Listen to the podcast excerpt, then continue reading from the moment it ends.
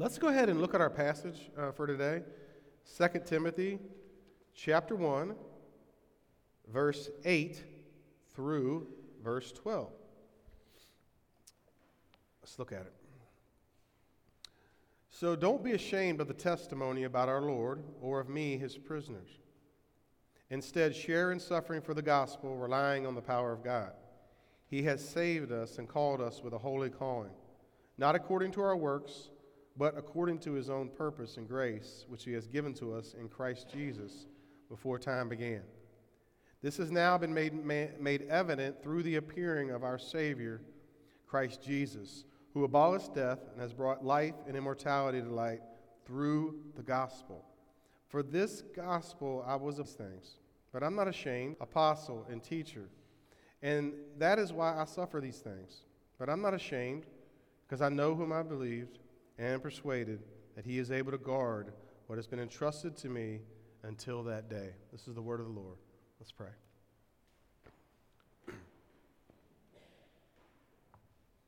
Father, we gather together uh, as a church this morning uh, to hear your word. And Lord, we praise you and thank you for your word.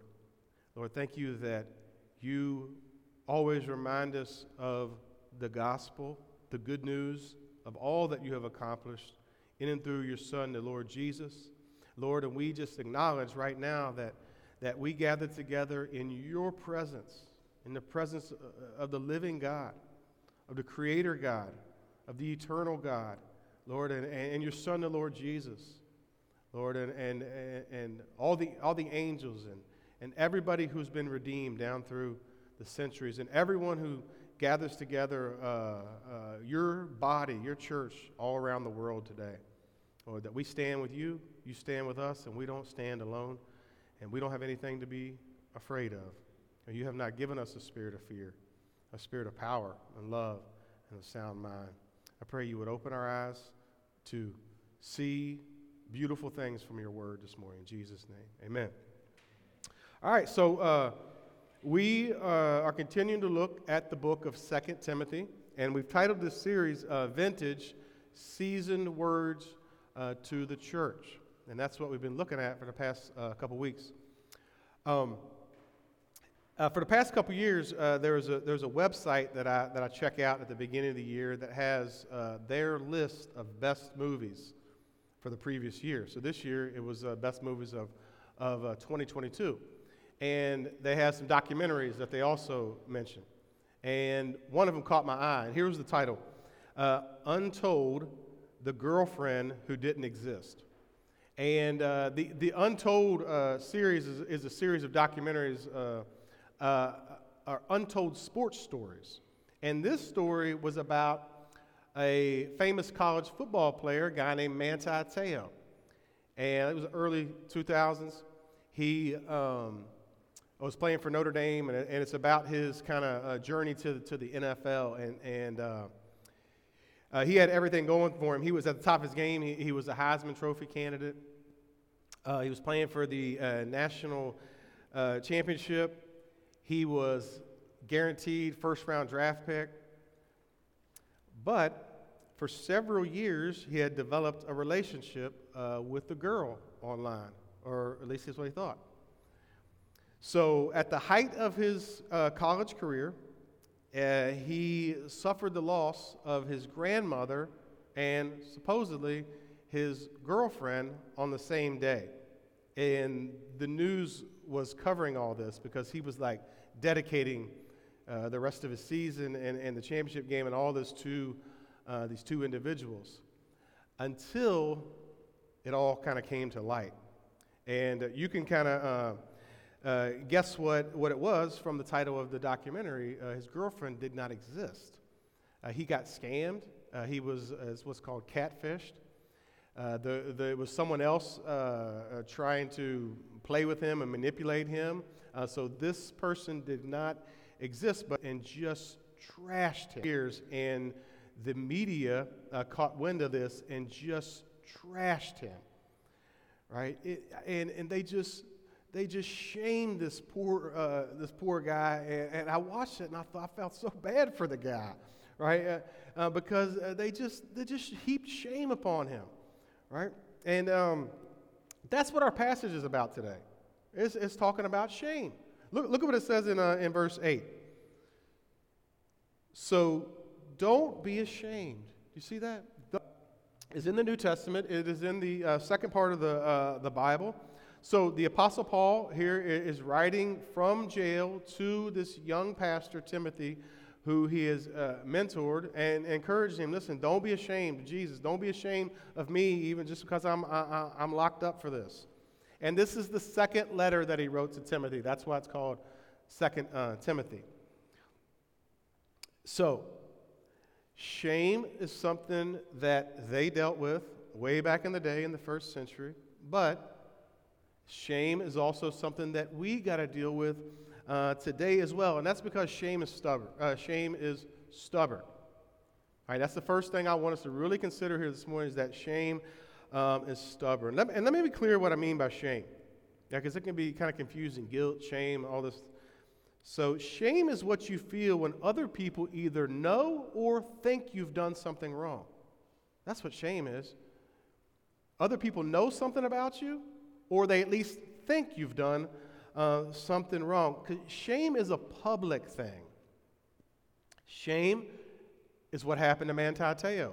Uh, the whole public and all of, our, all of America uh, knew about this situation, and he was just shamed. Shame is a social thing, and it's something that doesn't seem to want to go away. It happened then, still happens today. Um, you guys know that I have a, a, a, a dog named, uh, a Great Dane named Lulu, and Lulu likes to lay landmines in my yard, right? Uh, heaping piles of dog poo right? And if you're not careful, careful, you will step in one. And sometimes you don't even realize you've done that, right? Until this, this, there's, a, there's something that, there's a smell um, that just won't go away, right? And then you realize you stepped in one of her landmines. It's just awful, right? And shame is like that, right? Shame is stubborn, uh, it, it, won't go away. Um, and you know, we've, uh, we try to get rid of it in all kinds of different ways. We try to clean it up, try to remove the odor, uh, but it just doesn't want to seem to, to go away. And, and here's a couple ways, uh, real quick, that we try to get rid of it. We try to psychologize shame away.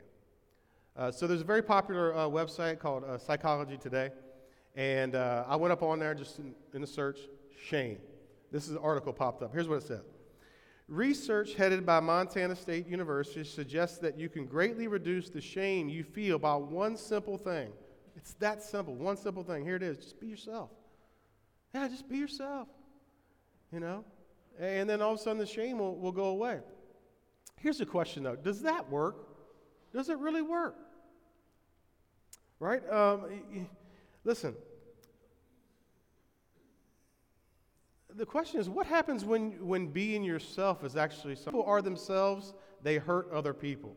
And that's why we have places called jail right? Because people are just being themselves way too much, and they end up hurting uh, people and, and causing lots of uh, carnage, right? That's, so that's one uh, way that we try to deal with shame. Another way is we try to leave it in the past. We try to progress uh, past it and leave it in the past. So some people think that if we just get rid of religion out of our culture, if we just get rid of tradition, right, then we won't have to deal with uh, shame uh, anymore, right? But uh, just think about it for a second. Think about it for a second. Are people increasingly being shamed in our culture or not? I mean, think about it. I think it's one, it's, it's one of the weapons that people use uh, most frequently in our, our, our culture to, uh, to inflict pain or, or, or whatever, shame upon those that they don't, there's not much conversation going on anymore. It's just shame upon those uh, who, we don't disagree, who we don't agree with. We try to legalize it. We try to legalize our, our shame of things that were considered shameful in the past. We just legalize those things and say, well, now it's not shameful anymore uh, just because we, we legalized it. All right? Um, and, and that's, there, there's a list of things that we could, we could uh, talk about in, in, th- in that regard. Um, how about we just uh, start with the legalization of medical marijuana? Just because today's going to be fun. You guys okay with that? Okay. Here's the problem with that. The problem is there's, there's virtually no scientific evidence that shows that medical marijuana is actually helpful for anything. Right? But we legalize it. Uh, uh, we legalize it anyway. And, and, and listen, um, you know, I've, I've, worked in the mental health substance abuse field for like uh, two decades, and people, uh, uh, this is, people love to argue with me uh, about this. So here's the deal. If you, you disagree with me, okay. Here's, here's the reality. It doesn't matter how high you get. You, are going to come down, and the shame is still going to still going to be there, right? It doesn't really uh, ultimately touch uh, the root of the root of our shame. Shame is stubborn. And he, see, here's the prevailing mindset in, in America. The prevailing mindset is you better leave me alone and let me do whatever I want to do. This is the way people think. This is, this is where we've come to as a society. Leave me alone and let me do what I want. Right? And that, the, the, the problem with that is, is that um, we end up uh, being, we're deeply divided and we shame each other. So you leave me alone, let me do what I want. And we divide up into all these little groups and we just heap piles of uh, shame upon each other. And that leaves us confused um, and angry. What you think about this for a second? Do you think there's anything that people ought to be ashamed of? Just think about it. Is there anything that you think, shame on that person? Shame on them for doing that. The question is, how do you know? By what standard? Um, this past Monday was Dr. Martin Luther King Jr. Day. Uh, in August of 1963, he found himself locked up in a jail cell, Birmingham, Alabama, and he was locked up uh, because he had been participating in some dem- demonstrations, nonviolent demonstrations against segregation. And uh, Dr. King wrote a letter from, from that jail cell called Letter from a Birmingham Jail. And I highly recommend. If you've never read that uh, as a Christian, that's a beautiful, beautiful, uh, beautiful thing. And he wrote it in response to a public statement of eight white pastors in the South. See, Dr. King and the civil rights demonstrators broke laws.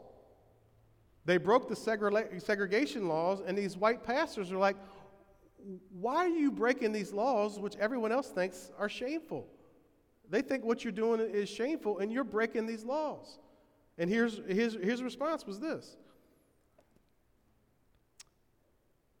How does one determine when a law is just or unjust? Or maybe for our purposes, how do we determine between something that is shameful and something that is not? And this is what he says A just law is a man made code that squares with the moral law or the law of God.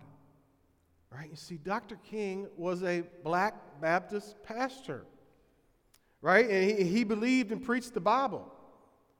So that was how he knew sh- uh, segregation was shameful. He says, okay, what the Bible says we're doing in these laws is shameful. Therefore, I'm free to break these laws because, right, they're unjust, right? And see, and that is really the only way to know what's shameful or not, is, is does it line up with the scriptures? Does it line up with the, what we think is shameful as a people, as an individual, as a culture, as a, com- a country, as governments? If it doesn't line up with the Bible, right, then it's something that's shameful. And if, if, if, if it does, then it's not. Right? And that's why Paul was in jail. Paul was in jail for the same reason. Look, look what it says, 2 Timothy 1 12. And that is why I suffer these things. You see that? That is why I suffer these things. Paul is saying there's shame why I, as a Christian pastor, am experiencing shame. All right, it's because of this. All right, so shame is specific. That's number two. Shame is specific.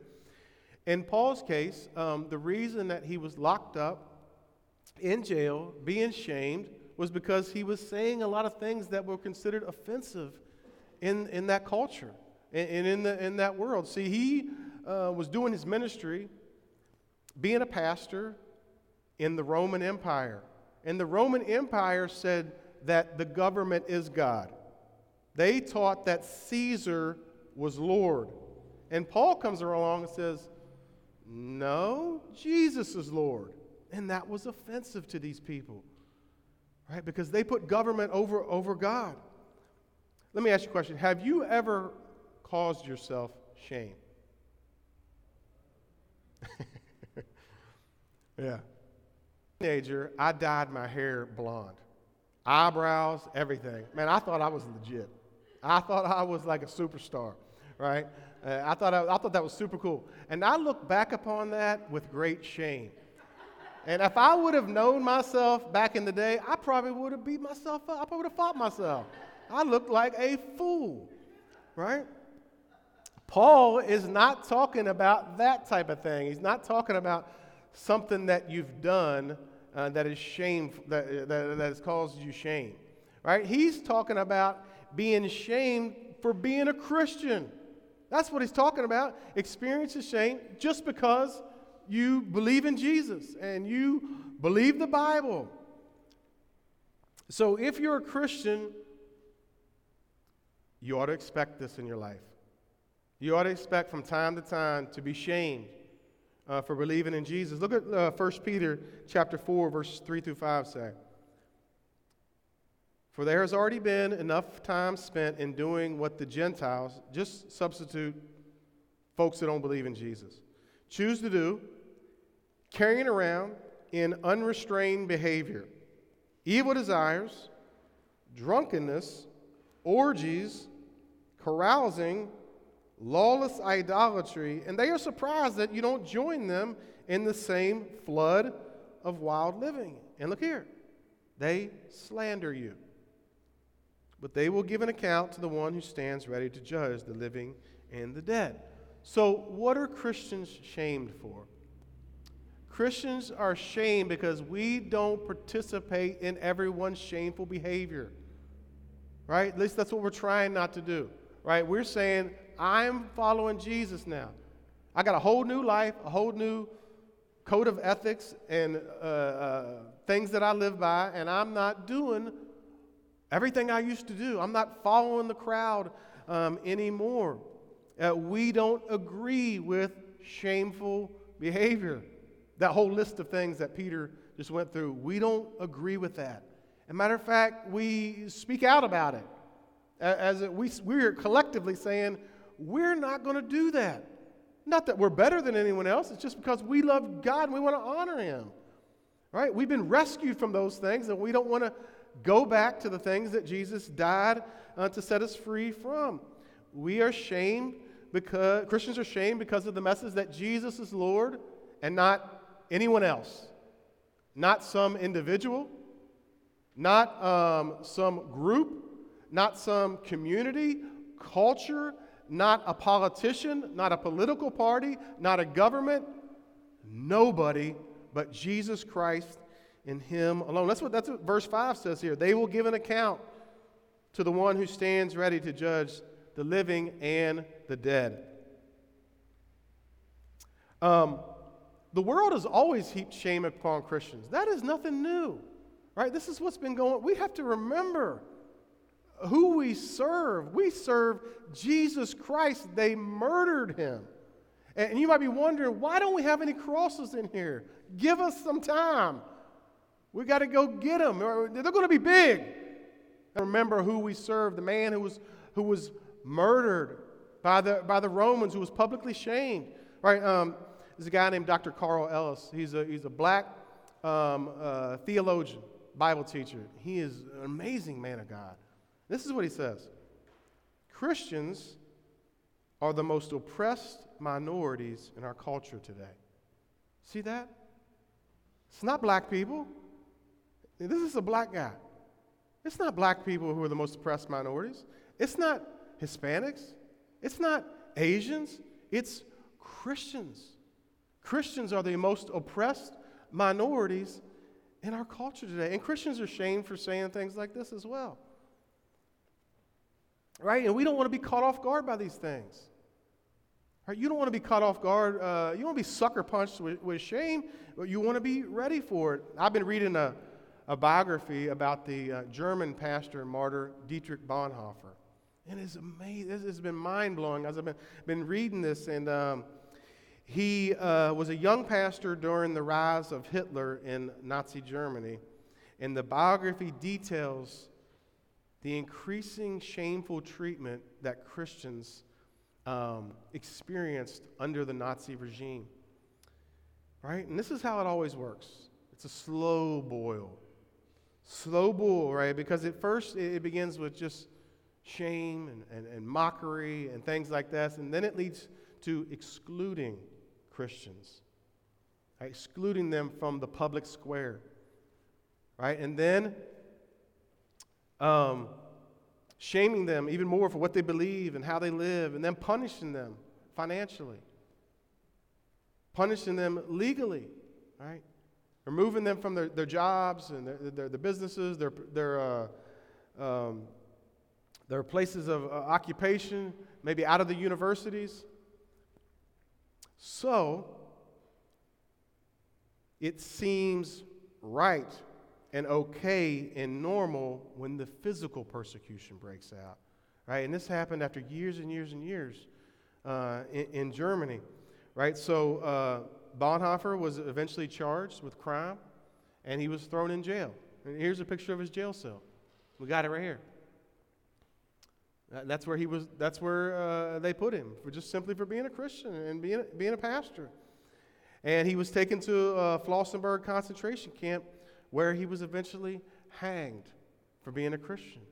You see, they murdered uh, Pastor Bonhoeffer. And the shaming of Christians is, is what is already happening in the United States. Right? And, and, they may say things uh, uh about us and about the church. Uh, you're a racist if you believe in Jesus. You're a racist if you believe in the Bible.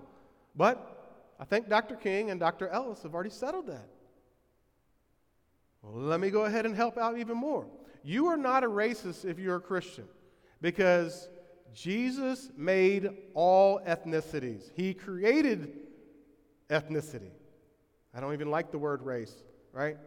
He created all the different shades, all the different peoples, and He came into the world and took upon Himself the cross for the sins of all peoples, resurrected from the dead. By His Spirit, He unites all these different um, uh, peoples together into one body that is the church, and our unity comes from Jesus and not in the color of our skin.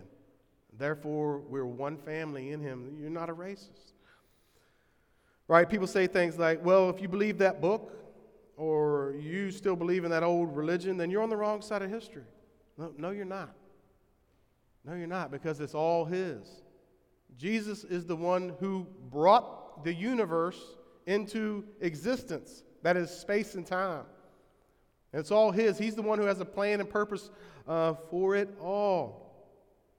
You know, Christians are perceived as hateful or, or phobic, all kinds of different phobias. We got all kinds of phobias. We're messed up. Right, they might have a sign that says, Hate has no home here. Hate has no home here. And that is what's called virtue signaling, by the way. That is saying, I'm a good person, right? I'm not hateful. And if you don't agree with me, then you're not welcome here. Matter of fact, I've got a sign to ward you off of my property or out of my business or whatever. Right? Listen, listen to me tell the gospel is so much better than that. The gospel of Jesus Christ is so much better than that because you know what? Jesus says everybody's welcome here, even hateful people. Matter of fact, that's all of us. Jesus died for all of us who had enmity with him, who had hated him at one time, who thought we were lords over our own life, and he died to make peace between us and God and to love us to death, basically. To melt our hard hearts so that we might become his friends. That sounds like a better message to me. But there are other signs out there in our community, not just those. Jesus is my Savior and Trump is my president. You guys mind if we go there?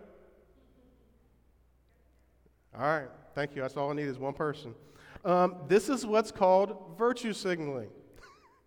it's saying, I'm a good person, I'm on the right side, and if you don't agree with me, You need to go away. You're not welcome here. Matter of fact, I have a sign to ward you off.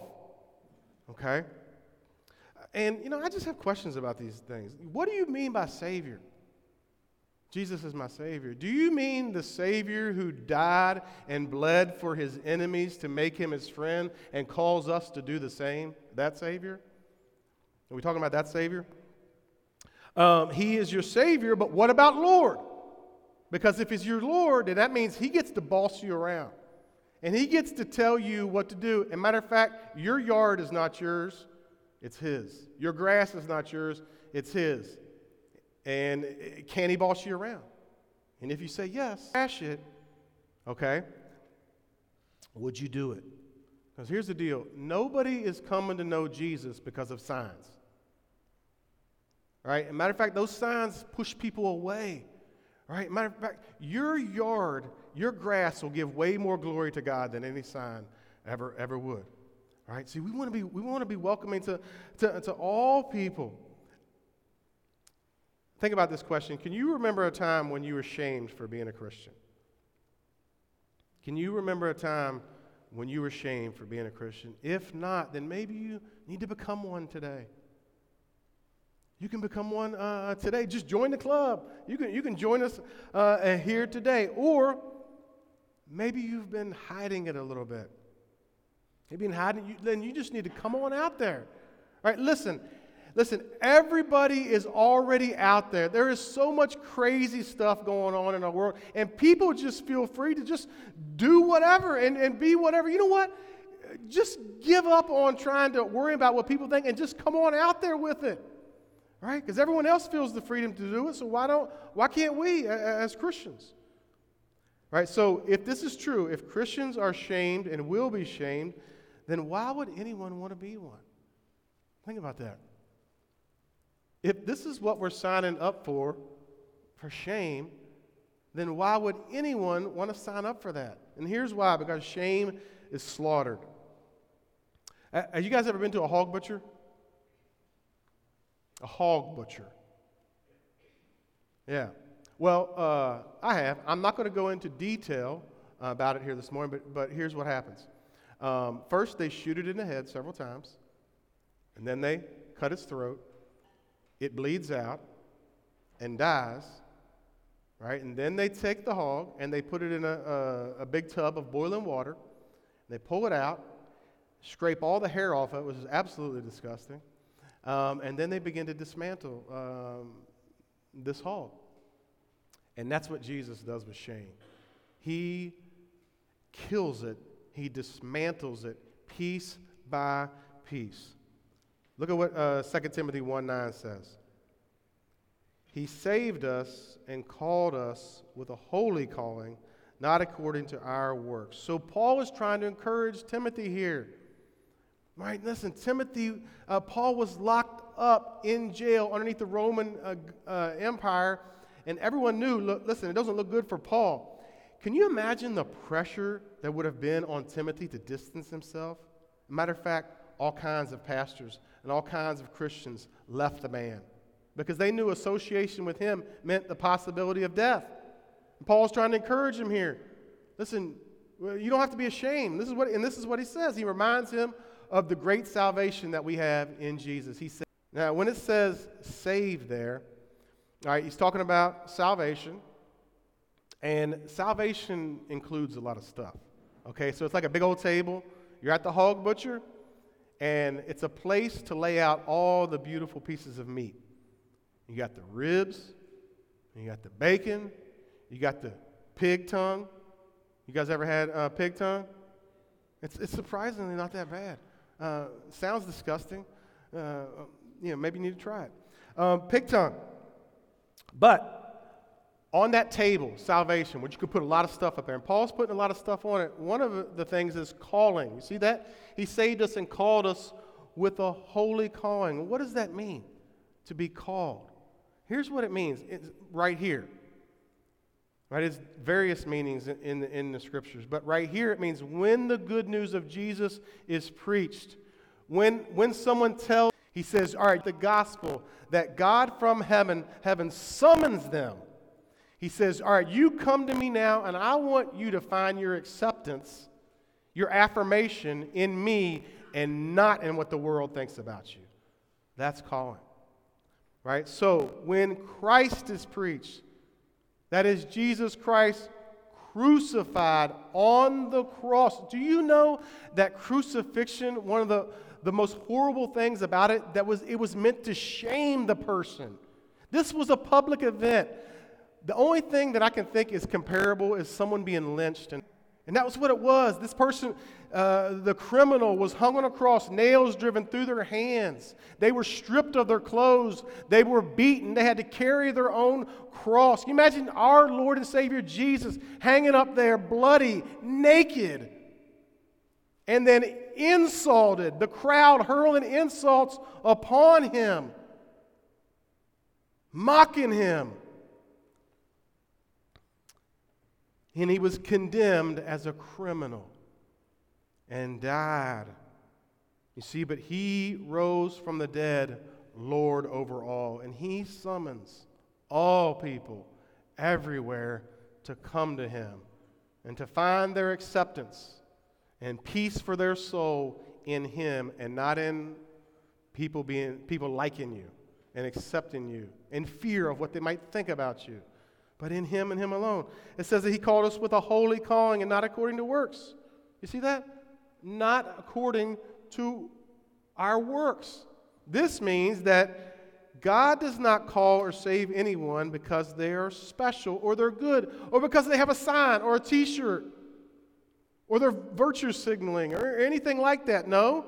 He calls enemies, haters, rebels, clowns, perverts, porn addicts, drug addicts, self righteous church people, spiritually confused people, to look to the cross where Jesus died for us all so that we all might be brought into his family, find our adoption, our acceptance in him. Listen, he loves everyone right where they are. I want to think about this. Do you think there's, eh, for you personally, your own personal values and philosophy, is there anyone that you can't love right where they are.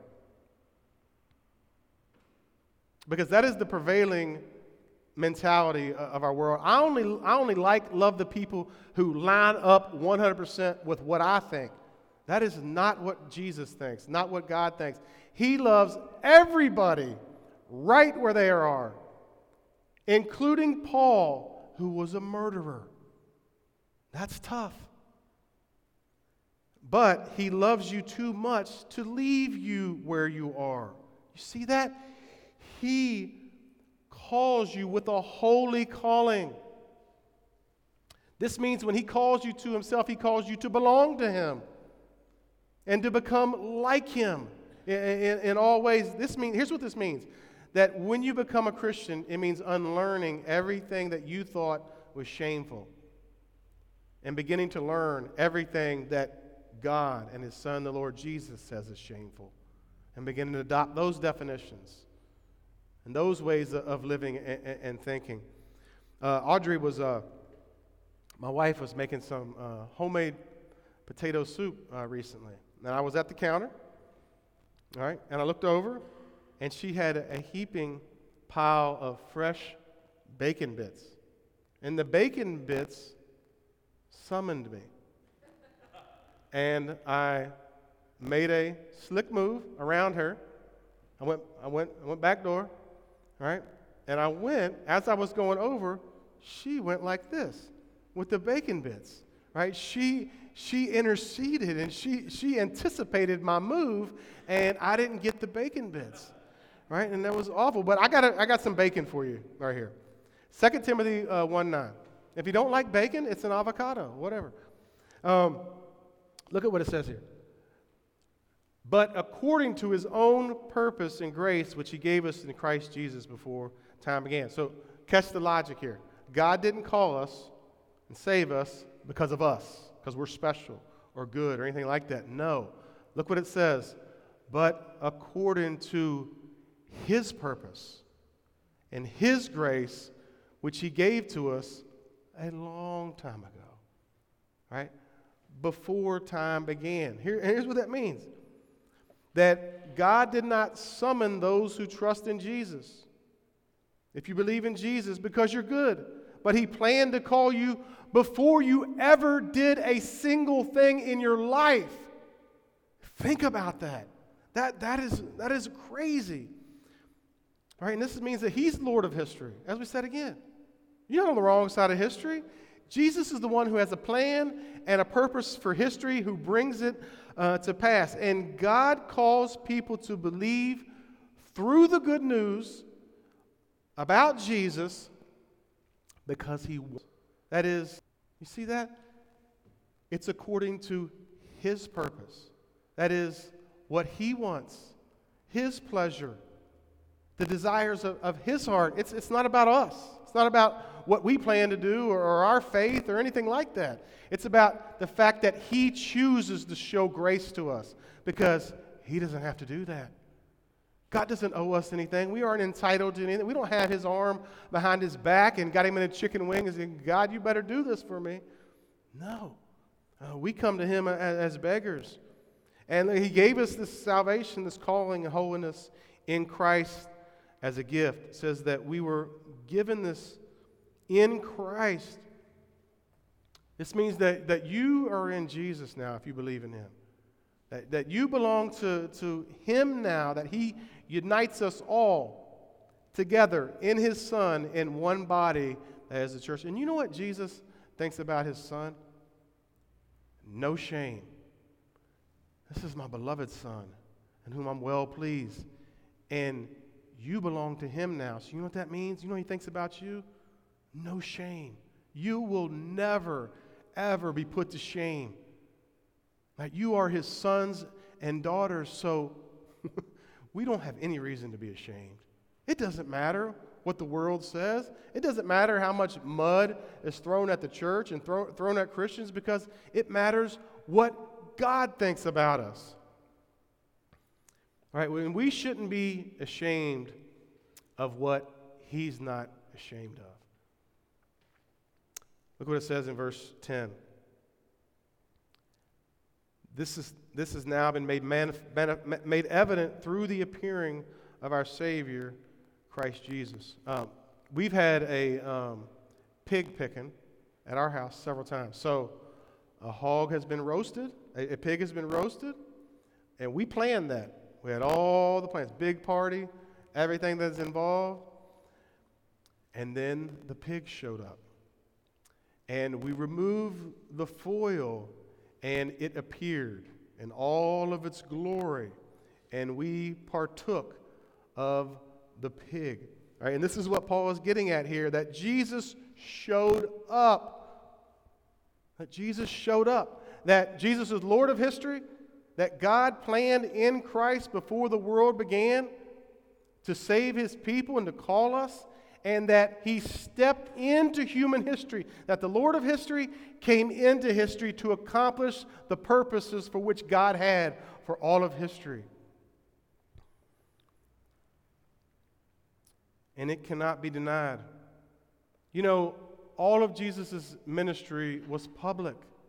It's been documented thousands upon thousands upon thousands of this is not something that was done uh, in the middle of nowhere, in the backwoods.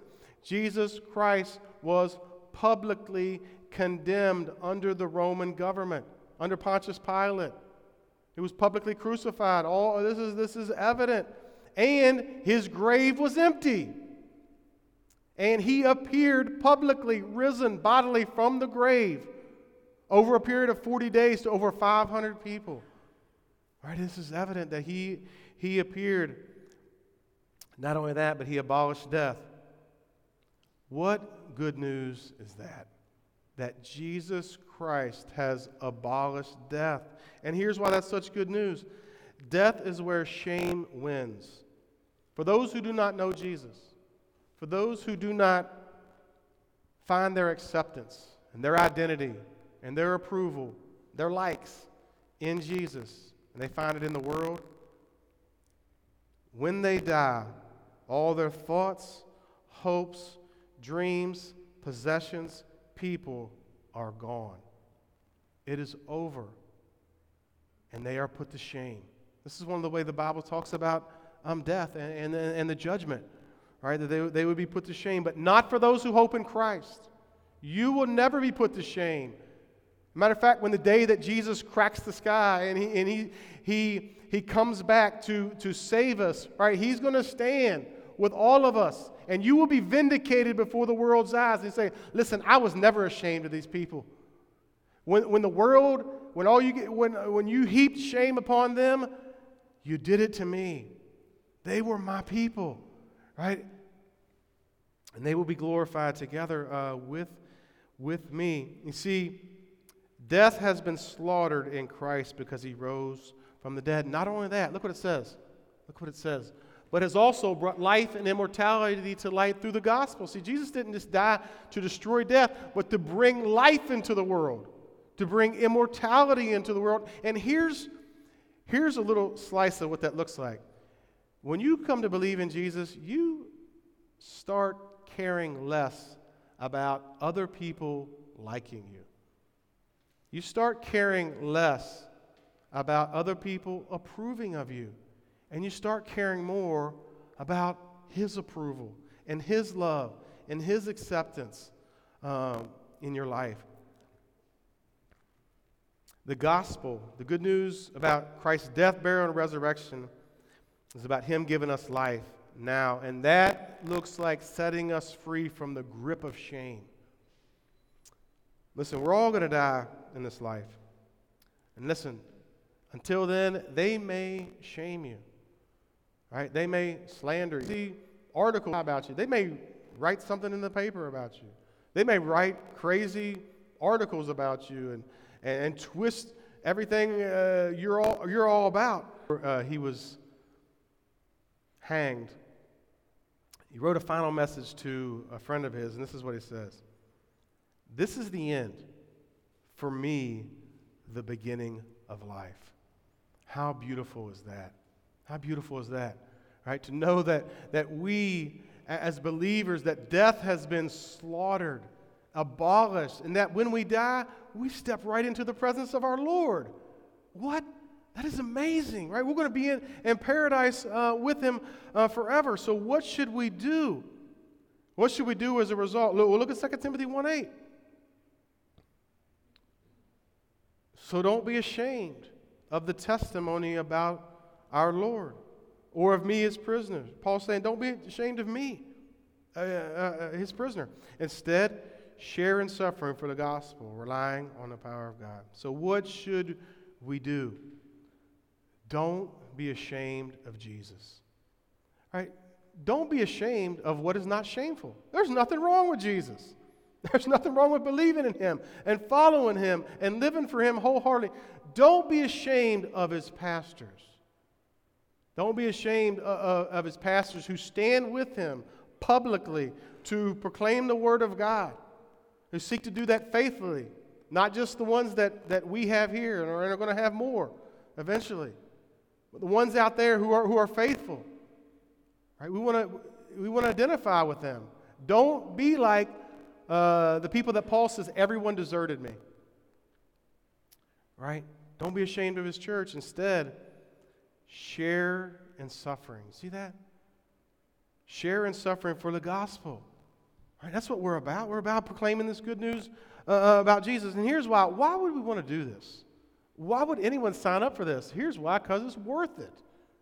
It's worth it. When you suffer shame for Jesus, here's what, that, here's what you're saying I have found something that is better than the praise of the entire world.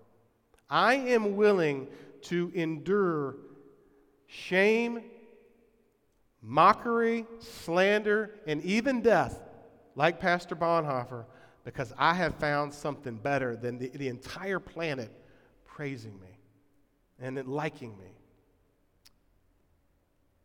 Uh, Jim Elliot was an American missionary, and him and some friends of his were attempting to share the gospel with these Indians in the, in the rainforest in Ecuador. In 1956, him and uh, he was one of five missionaries. They had made contact with these Indians and, and, and they were trying to um, build a relationship with them, trying to establish rapport with them. And these Indians end up spearing them to death, all five of them in a sandbar, on a sandbar in Ecuador. And um, this is a beautiful story. Uh, there's a movie actually about it called The End of the Spear, if, if you want to look into it.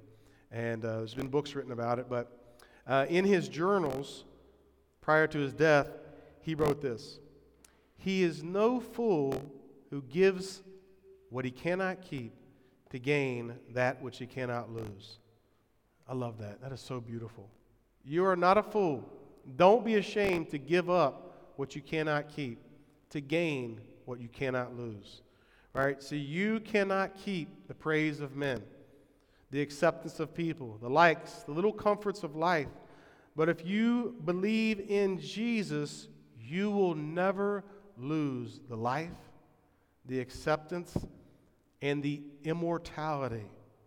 Immortality that he offers. And we, and we do all this relying on the power of God. That's what, that's what Paul said in, uh, in verse 8 that we share in suffering for the gospel, relying on, on the power of God.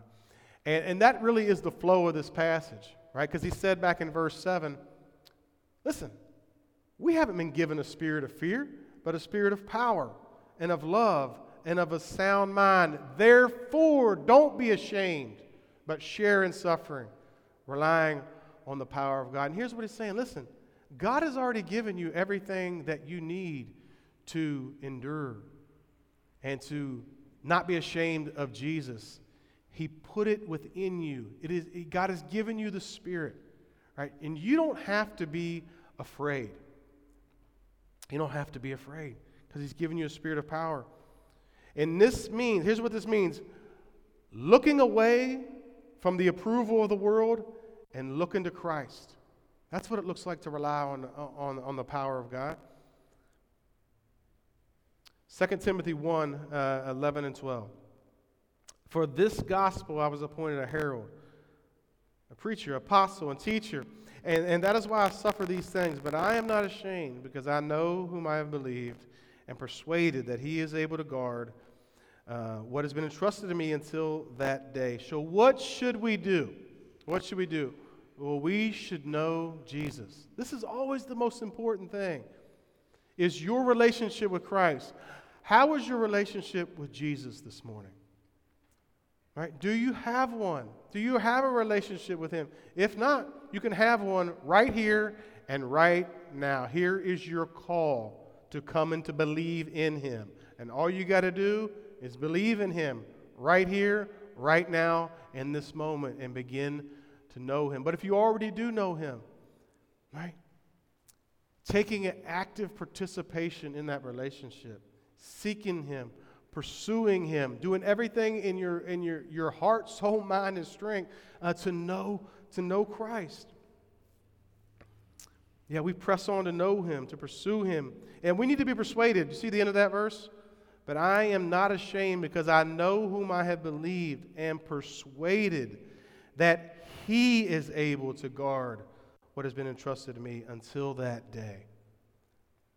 That just means eyes off self, eyes off self, eyes off of everyone and everyone else, and eyes onto Christ. I'm putting all my eggs into his basket.